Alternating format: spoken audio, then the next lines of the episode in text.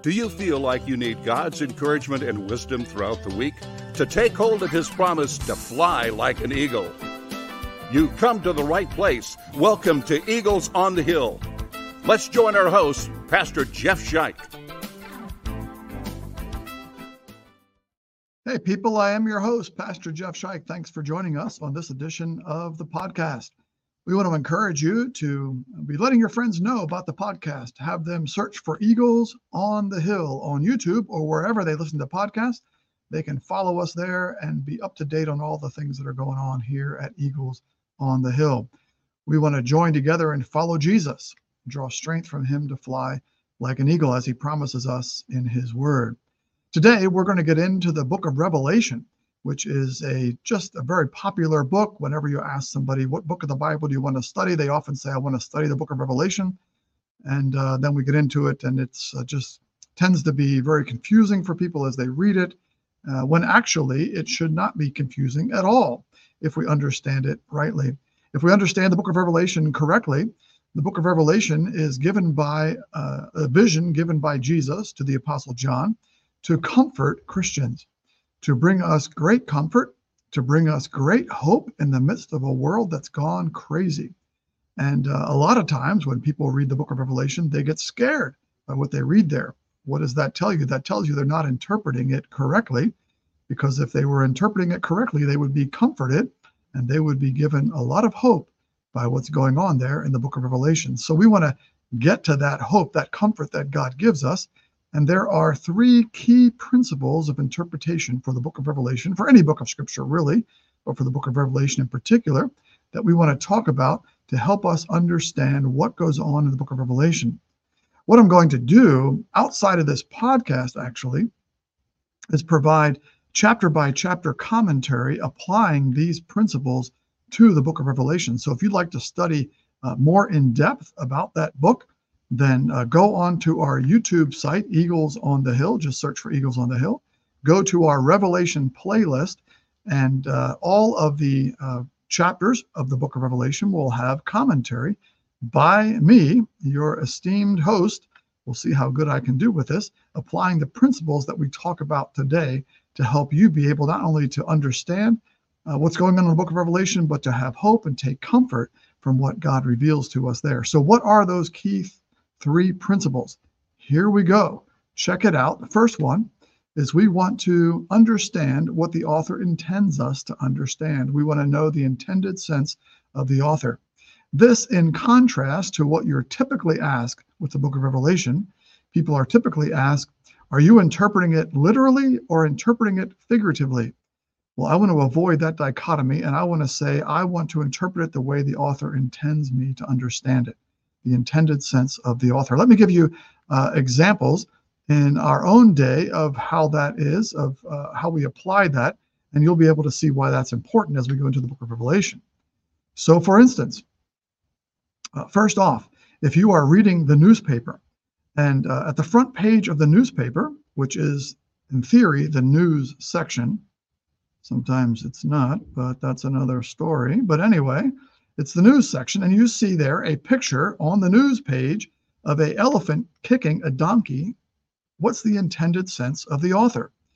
Well, if it's on the news page, the intended sense of the author is that something bad happened at the zoo. The elephants got out and started kicking the donkeys. I'm not sure if that's ever actually happened, but nevertheless, let's contrast that with that same picture appearing on the political cartoon section of the newspaper, where you would find political cartoons.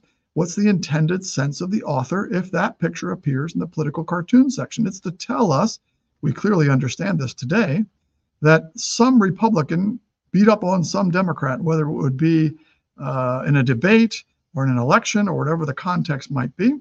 Uh, the same picture could be put in reverse a donkey kicking an elephant, and we'd understand that the Democrat beat up on the Republican if it's the political cartoon section. If it's the front page of the newspaper, the intended sense of the author is different because it's a different genre of literature. It is news on the front page, and it is a political cartoon on the political cartoon page. Uh, or take another example. Uh, we'll, we'll, take back and we'll go back in time here a little bit. To uh, we'll go to the the game of basketball. And if someone were to say, uh, hey, Michael Jordan just dunked that ball, he jumped as high as the sky, what genre of literature, so to speak, is that? Well, that's the color commentator telling us that Michael Jordan jumped really, really, really high. No one understands the intended sense of the person saying Michael Jordan jumped as high as the sky. The intended sense is clearly not to tell us that the sky has a ceiling, maybe eight miles up, and Michael Jordan jumped up eight miles and touched the ceiling of the sky. That is clearly not the intended sense of that speaker, right? The intended sense is he jumped really, really high. So we have to apply that same kind of principle to the book of Revelation. The book of Revelation is apocalyptic literature, as is some of the some pieces of Old Testament prophets, some pieces of Ezekiel and Daniel and and the rest. And so we need to understand the intended sense of the author. Apocalyptic literature is a certain kind of literature, just like the political cartoon section is a certain type of literature, just like the play by play announcer in basketball is different than the color commentator. We have to understand what the kind of literature is we're dealing with and then understand the intended sense of the author. Let's take a look, for instance, at an Old Testament prophet who was uh, speaking in a picturesque way. Amos chapter 9, verse 13. Amos talks about uh, the end of the world and the new heavens and new earth when when all things will be made new again by God. And he says, at that day, the mountains will drip sweet wine. I prefer Cabernet, but anyway, the mountains will drip sweet wine. What kind of language is that? Is that the language of a front page of the newspaper, or is that the language of a picturesque story? Is that poetry? Well, it's poetry. So, what does Amos intend us to understand? Two choices. Does he un- want us to understand that in that beautiful day, everything will be in abundance? Or does he want us to understand that in that day, rivers of water are going to be replaced by rivers of sweet wine on mountains? Clearly, the first. He wants us to understand that everything will be in abundance in that day. That's the intended sense of the author. So that's what I mean. And we'll see that as we go through the book of Revelation. Revelation, again, is apocalyptic literature. And so we want to understand Revelation as the kind of literature it is and not make it something else. It's more like the political cartoon section than it is like the front page of the newspaper. We need to keep that in mind. Many commentators lose sight of that as they get into the weeds about all these pictures in the book of Revelation. We don't want to make that mistake. Second thing about the book of Revelation, apocalyptic literature, is that in apocalyptic literature, numbers oftentimes are not referring to numerical values, that numerical value doesn't matter. It's that they mean things. Numbers mean things. We have a vestige of that today in our culture with the number 13, for instance. So, what does the number 13 mean? It is bad luck. Go into a high rise uh, building, and uh, nobody works on the 13th floor. Hotels don't have a 13th floor. Who would want to push number 13 on the elevator? Nobody. Why not? Because that's bad luck. Uh, the only place I think a number 13 would show up uh, in an elevator would be in a horror movie. And when somebody pushed the number 13 and got off, you would know that's the end of them. Something bad's going to happen, right? The number means things. There are, there is a 13th floor in every building that's higher than 13 floors, but nobody calls it the 13th floor because numbers mean things in our day. At least the number 13 does. Well, that's true in spades in apocalyptic literature. So, what do numbers mean in apocalyptic literature, which Revelation is apocalyptic literature? The number seven is the number of perfection. It is a perfect number, it's the number of completion. It's the number most often used in the book of Revelation. We'll see that as we read it. The number 12, well, that refers to the Old Testament people of God, the 12 tribes of Israel. It also refers to the New Testament people of God because Jesus chose, for that specific reason, 12 disciples, 12 apostles. And so when you combine the Old and New Testament people of God together, what number do you get? 24. We'll see that number in the book of Revelation. The number 10 in apocalyptic literature has to do with fullness, massiveness, com- magnitude. Uh, something is full or, or massive and when you multiply numbers, by the way, that becomes even more full, even more massive. It's like it's like sending a text message uh, in all caps or putting a bunch of explanation points next to the number. So the number 1,000, for instance, is 10 times 10 times 10. So that's really full, really massive. The number 100 million, well, that's about as high as you can go. That's infinity. That's really, really ultimately massive. Get the point? The number four has to do with visible creation. We have a vestige of that today. We talked today about the four corners of the earth. Nobody believes the earth has corners, but the number four corners, where did that expression come from? It came from the fact that the number four refers to visible creation. And we'll see that play out in the book of Revelation. Lots of other numbers as well, but we'll stop there. We've made the point that numbers mean things in apocalyptic literature. Numbers mean things in Revelation. They don't necessarily want us to be thinking about numerical values. That's key, and people make that mistake in the book of Revelation. We don't want to make that mistake. Third and final principle of interpretation is this Is Revelation to be read linearly, that is, from front to back, from chapter 1 to chapter 22, as if we're seeing one thing all the way through, or are we seeing the same thing multiple times as it be read in a cyclical way?